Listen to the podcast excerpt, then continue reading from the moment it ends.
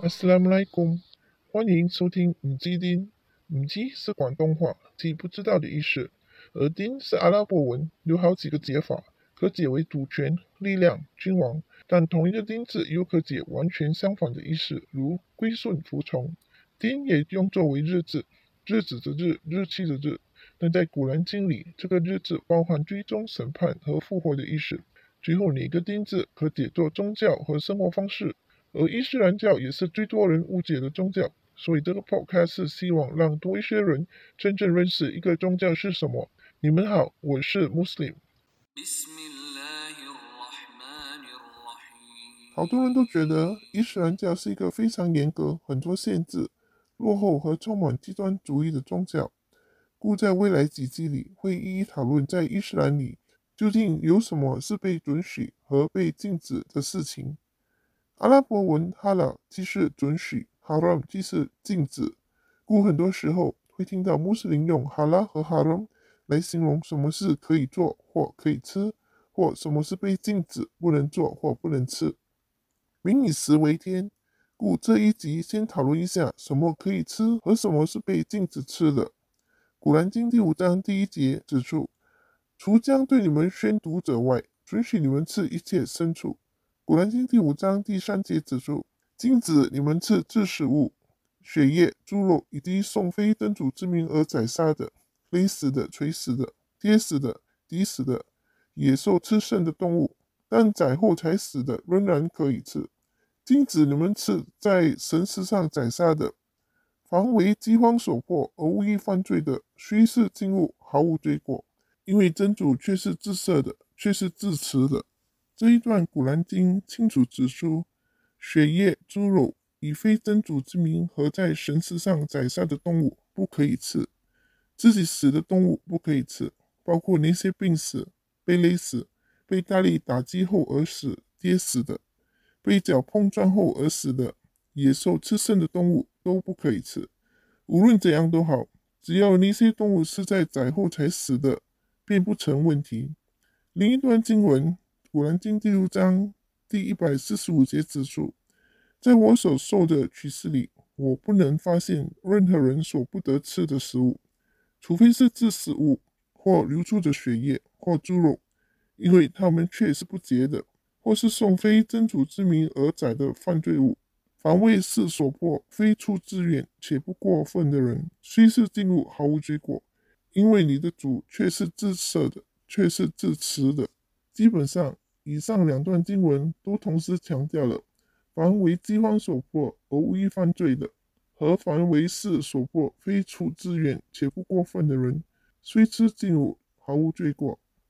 因为真主知道我们所不知道的，真主知道公开的和深深藏在心里的，真主知道每个人的处境和因素。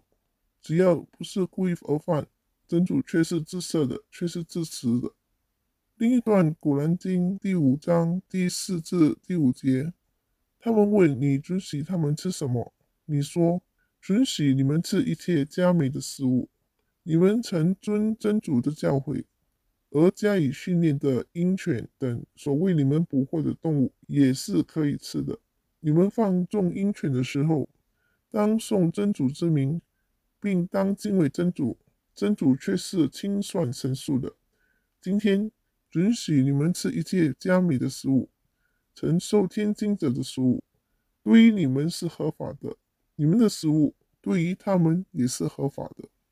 这一段经文带来清晰的狩猎规条，可以放出猎鹰和猎犬来捕捉猎物，只要在放出它们之前念真主之名 Bismillah 便可。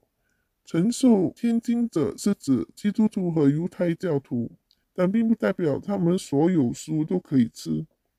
犹太教徒如穆斯林般都不吃猪肉，而他们有更多不吃的规条。因为《古兰经》第六章一百四十六节提到：“我只禁戒犹太教徒吃一些有藻的禽兽，又禁戒他们吃牛羊的脂油，唯牛羊体上或肠上或骨间的脂油除外。”这是我因为他们的不义而加以他们的惩罚，我却是诚实的。故此，他们有更严厉的食物规条。但除了酒这一点，因真主那时还没有下祭酒令，而下一集会详细说明伊斯兰教在禁酒的经过。至于基督徒的食物也是合法的，但除了猪肉和酒，以及只要肯定他们的牲畜都是以独一创造主之名而宰杀的便口。因为古兰经第六章一百十八至一百十九节指出。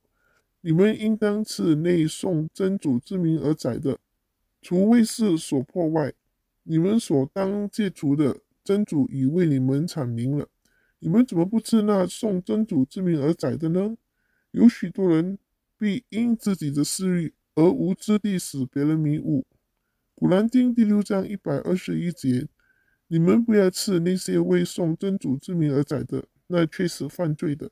另一段《古兰经》第五章九十六节：海里的动物和食物对于你们是合法的，可以供你们旅行者享受。你们在受戒期间或在禁地境内，不要猎取飞禽走兽。这一节经文指出，受戒期间，即穆斯林在大或小朝觐时，只要是穿上受戒的服饰和在守戒的范围内。以及禁地境内，并不能猎取飞禽走兽。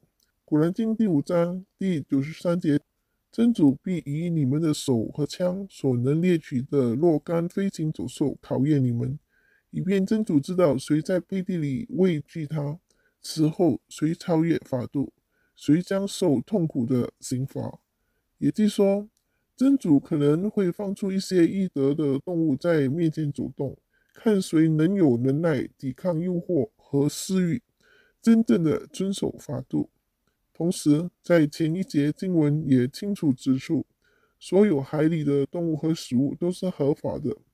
故若有其他的解释或某些海鲜境界，这两节古兰经可作回应。古兰经第五章八十七至八十八节：信道的人们啊，真主已准许你们享受的佳美食物。你们不要把它当作禁物，你们不要过分。真主的确不喜爱过分的人。你们当吃真主所供给你们的合法而佳美的食物。你们当敬畏你们所信仰的真主。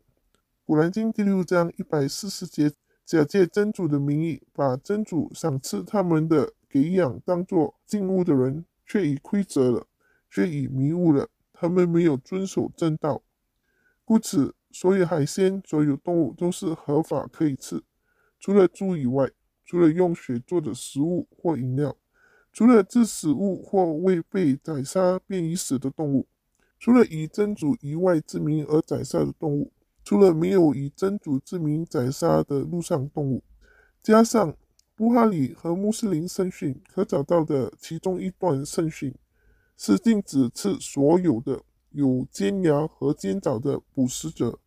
如猎鹰、狗、狮子、老虎等动物，其实这是明智和合理的，因为猎食者通常较难去接近和控制，除非人先攻击他们，令他们受伤，失去反抗能力。若这样的话，便不能够以最人道的和最尊重的态度去宰杀动物，有违宗旨。另一段圣训，先知在海巴尔战役那天宣布不可吃驴子。除了这些所禁戒的食物以外，其他一切动物都是被准许的。古兰经第五章第九十三节：心道而且行善的人，对于以前所用的饮食是毫无罪过的。如果他们敬畏而且信道，并努力为善，此段经文指出，以前可能因不信或无知虽吃过禁物，都是毫无罪过的。只要任何时候开始敬畏及信仰真主，努力为善。过去的便会如粉笔字被删除。古兰经第七章三十一至三十二节：你们应当吃，应当喝，但不要过分。真主是不喜欢过分者的。真主为他的臣民而创造的服饰和佳美的食物，谁能禁止他们去享受呢？那些物品为信道者在今世所共有，在复活日所独享的。好多人会问：如果真主不准许人吃猪肉？为何要创造猪？